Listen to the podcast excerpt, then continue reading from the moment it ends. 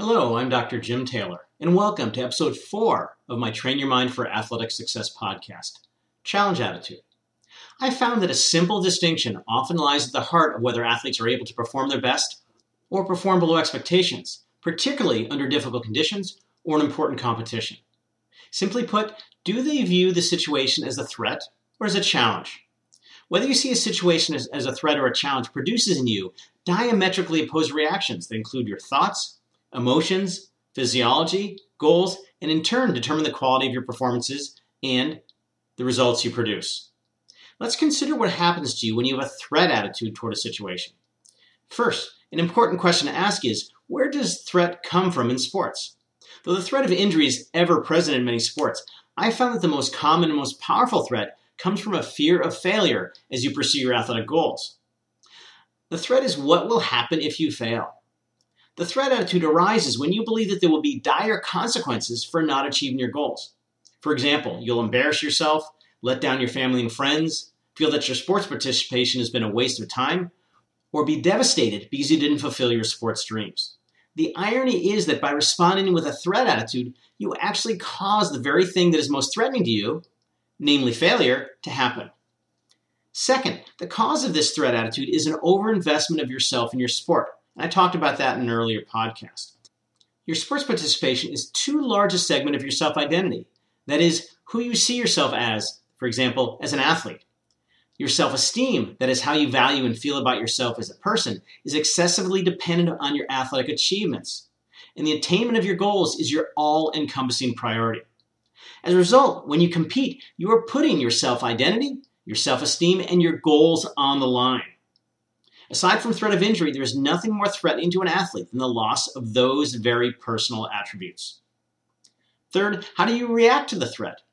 Physiologically, your muscles tighten up, your heart rate beats rapidly, you hold your breath, your balance goes back, and your center of gravity rises.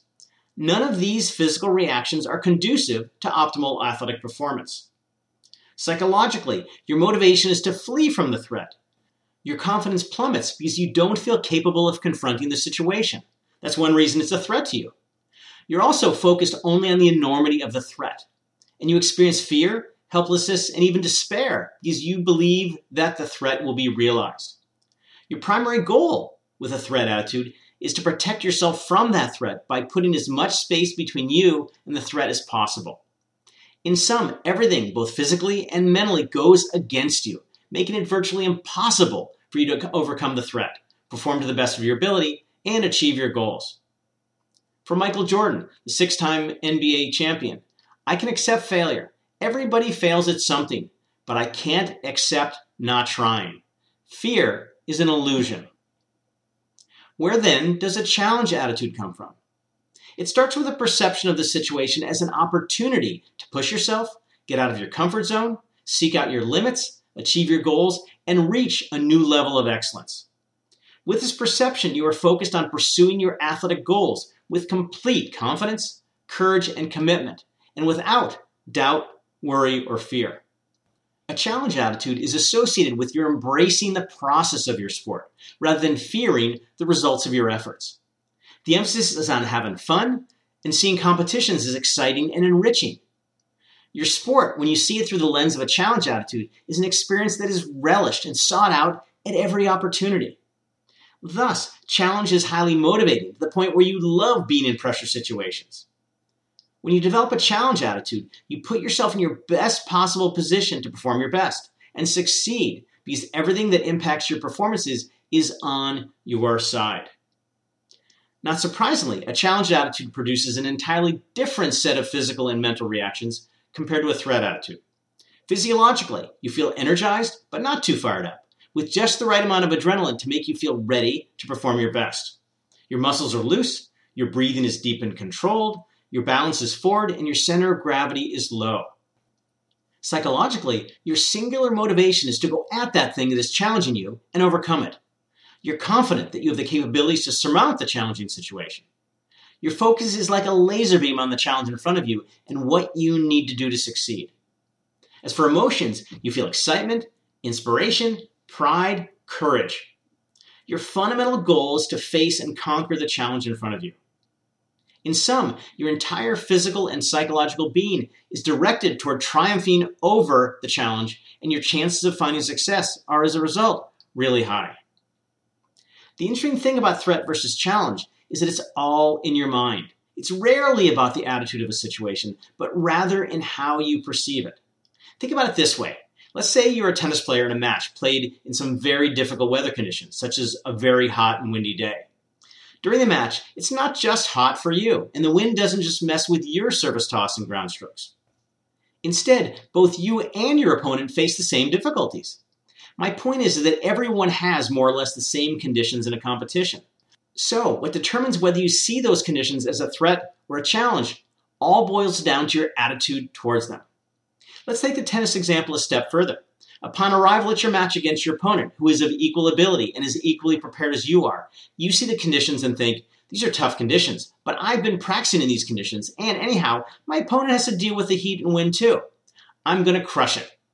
In contrast, your opponent is thinking, this is awful, I hate these conditions, how am I going to play well today? You see the match as a challenge, while your opponent sees it as a threat. Who do you think will have a better match? Who do you think is more likely to win? Well, you obviously. So, next time you're faced with a really tough training or competitive situation, whether bad weather, difficult conditions, unfriendly spectators, a really tough field of competitors, or the biggest competition of your life, ask yourself whether you see it as a threat or a challenge. Then embrace the challenge and tell yourself, bring it on. From Billie Jean King, the tennis legend, be bold. If you're going to make an error, make it a doozy and don't be afraid to hit the ball. One of the really unfortunate aspects of having a threat attitude is that you're consumed by negativity in so many ways. You tend to focus on the worst case scenarios, the what ifs, which only turn up the volume on your experience of threat. Examples include what if I don't perform my best? What if I lose badly? What if I disappoint my parents? What if I embarrass myself? What if this is as far as I go? Now, what makes what if statements so harmful is that they're followed by some unspoken but truly terrifying consequence, such as dot, dot, dot, I will be a total loser, dot, dot, dot, my parents won't love me, or dot, dot, dot, I will never achieve my athletic goals. This threat attitude leads to a psychology and physiology that almost certainly dooms you to the failure that you most want to avoid. These what ifs cause you to have doubts because you don't believe you can overcome the threat. You feel pressure because you absolutely must succeed, or those bad consequences, those or else, will be realized. You experience fear because you believe that your life, of course not your physical life, is in danger. The result is a self fulfilling prophecy of the very thing that is causing the threat attitude to occur in the first place.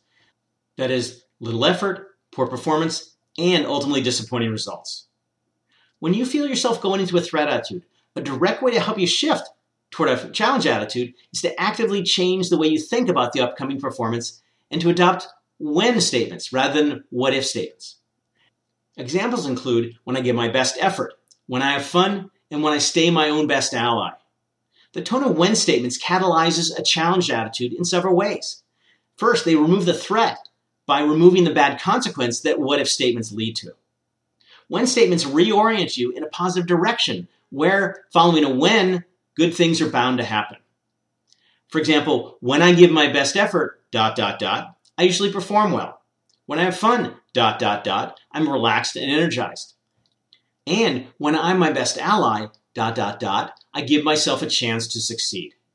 When statements fill your mind with the good things that can happen, which boosts your motivation and confidence to pursue your goal for that day. You also feel excited and inspired to compete.